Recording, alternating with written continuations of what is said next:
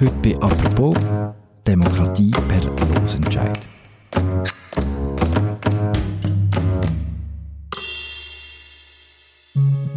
Die Justizinitiative wird die Bundesrichter künftig per Los wählen und nicht mehr von der Vereinigten Bundesversammlung.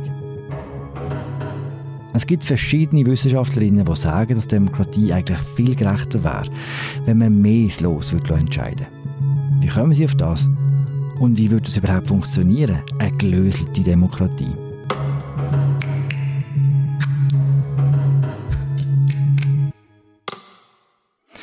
Das sind Themen von der heutigen Ausgabe von «Apropos» im täglichen Podcast vom Tagesanzeiger und der Redaktion Tamedia. Mein Gast ist der Thomas Knellwolf. Er ist Bundeshausredakteur und kennt sich am Bundesgericht so gut aus wie nur ganz wenige auf unserer Redaktion.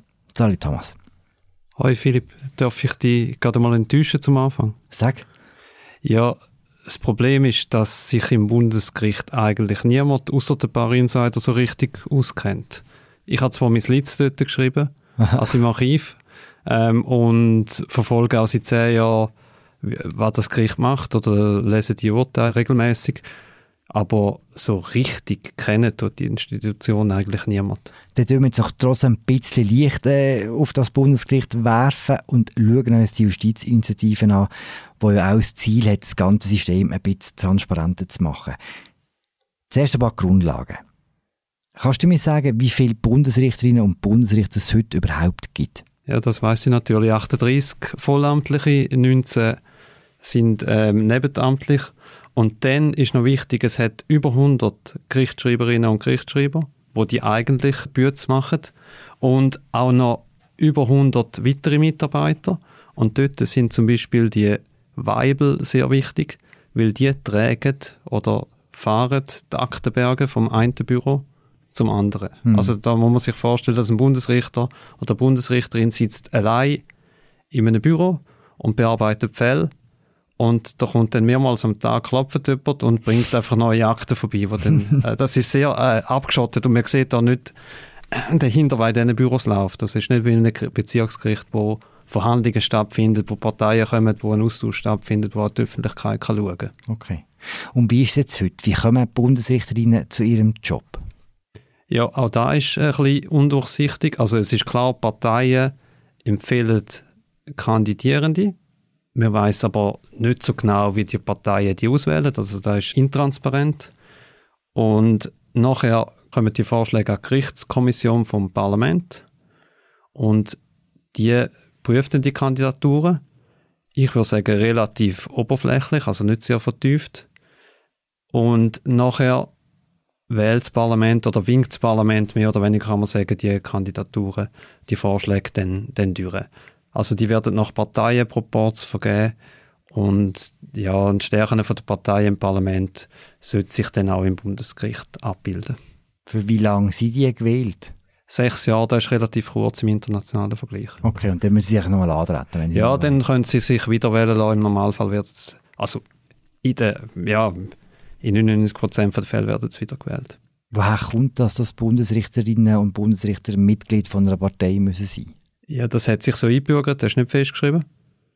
Und da ist auch so ein kleines Unikum, ich glaube fast weltweit.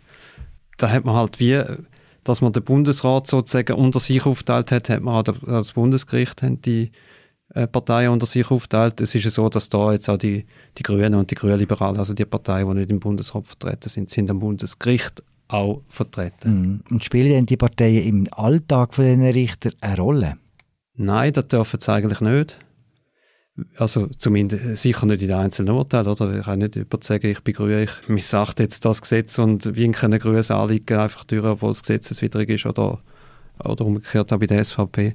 Es spielt insofern eine Rolle, dass die Richterinnen und Richter müssen eine Mandatsabgabe leisten. Das ist mhm. zwar so so halb freiwillig oder halb obligatorisch. Aber ich glaube, die meisten oder, oder alle machen es. Ist ja nicht überall gleich bei jeder Partei, glaube oder? Nein, bei der linken Partei kostet es mehr, aber es kostet bei allen Parteien etwas. Bis zu 20.000 Franken pro Jahr, also relativ viel. Die verdienen aber auch relativ gut. Und ja, die, die Mandatsabgabe, die Mandatssteuer ist natürlich sehr sehr umstritten, weil da ist so ein bisschen eine Rückzahlung eigentlich dafür, dass man mal gewählt worden ist.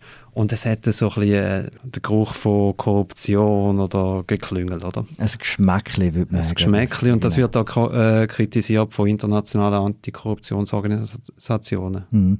Bevor wir uns jetzt zur eigentlichen Justizinitiative vorwagen, schnell eine Präzisierungsfrage. All die anderen Mitarbeiterinnen und Mitarbeiter, die du erwähnt hast, die Weibel und äh, die Gerichtsschreiberinnen, die werden nicht gewählt vom Parlament, die werden normal angestellt. Genau.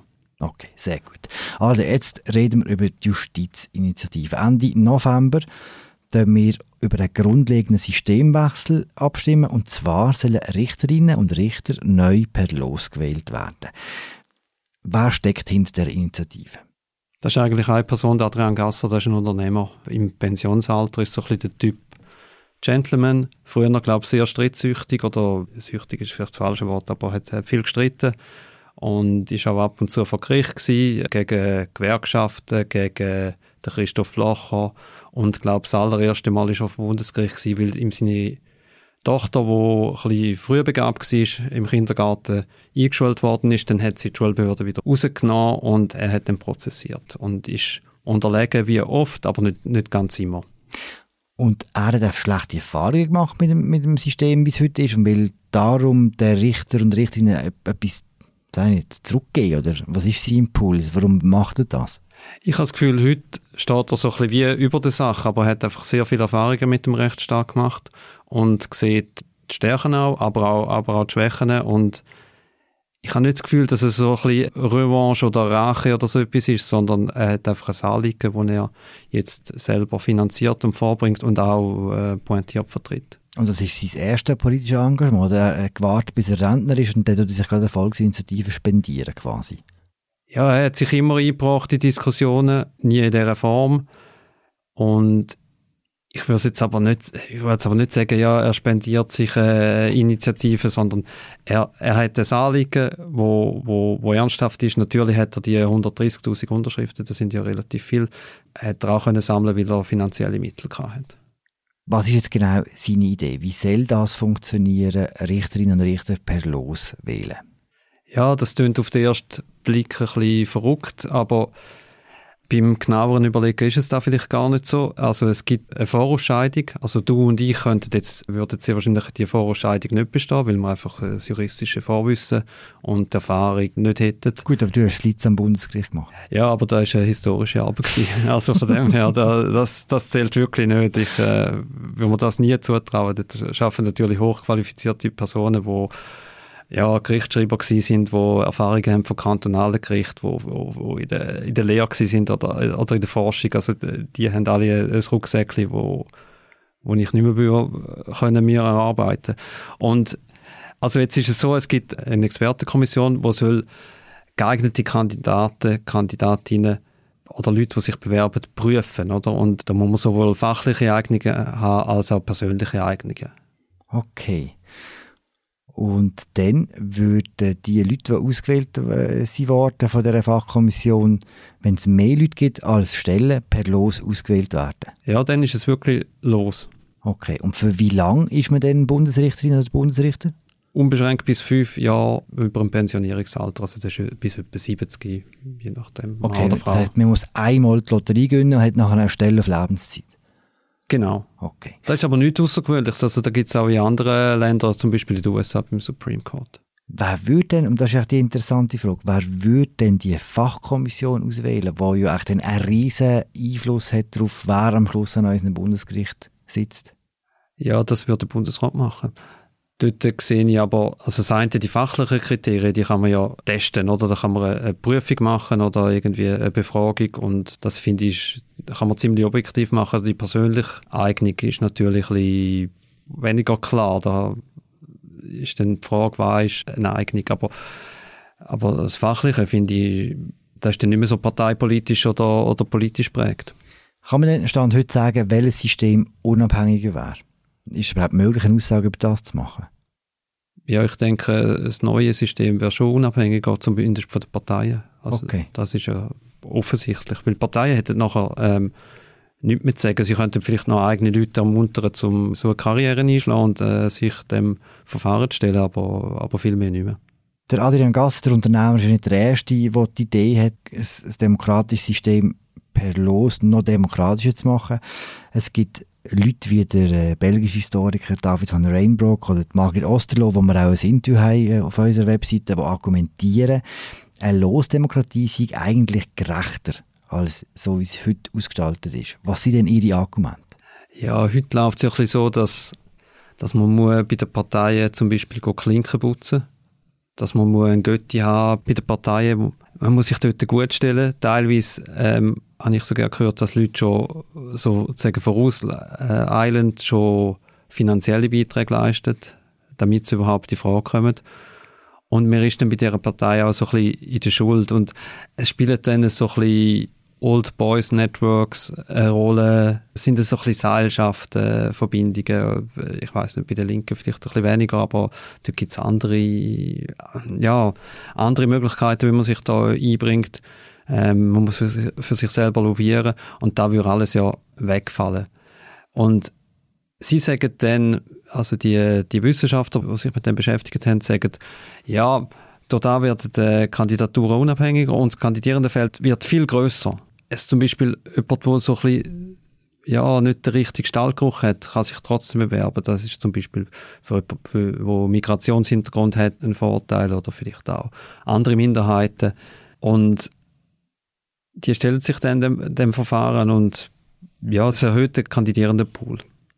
Gibt es denn schon Ideen, dass man quasi Sachen löst, die über so Richterwahlen rausgehen, dass man wirklich die direkte Demokratie auch noch verlöselt? Ja, historisch hat es da Beispiel gegeben, der Polis in, in, im Antikenanthen, das war nicht das schlechteste Staatswesen, gewesen, was man so gehört im Geschichtsunterricht.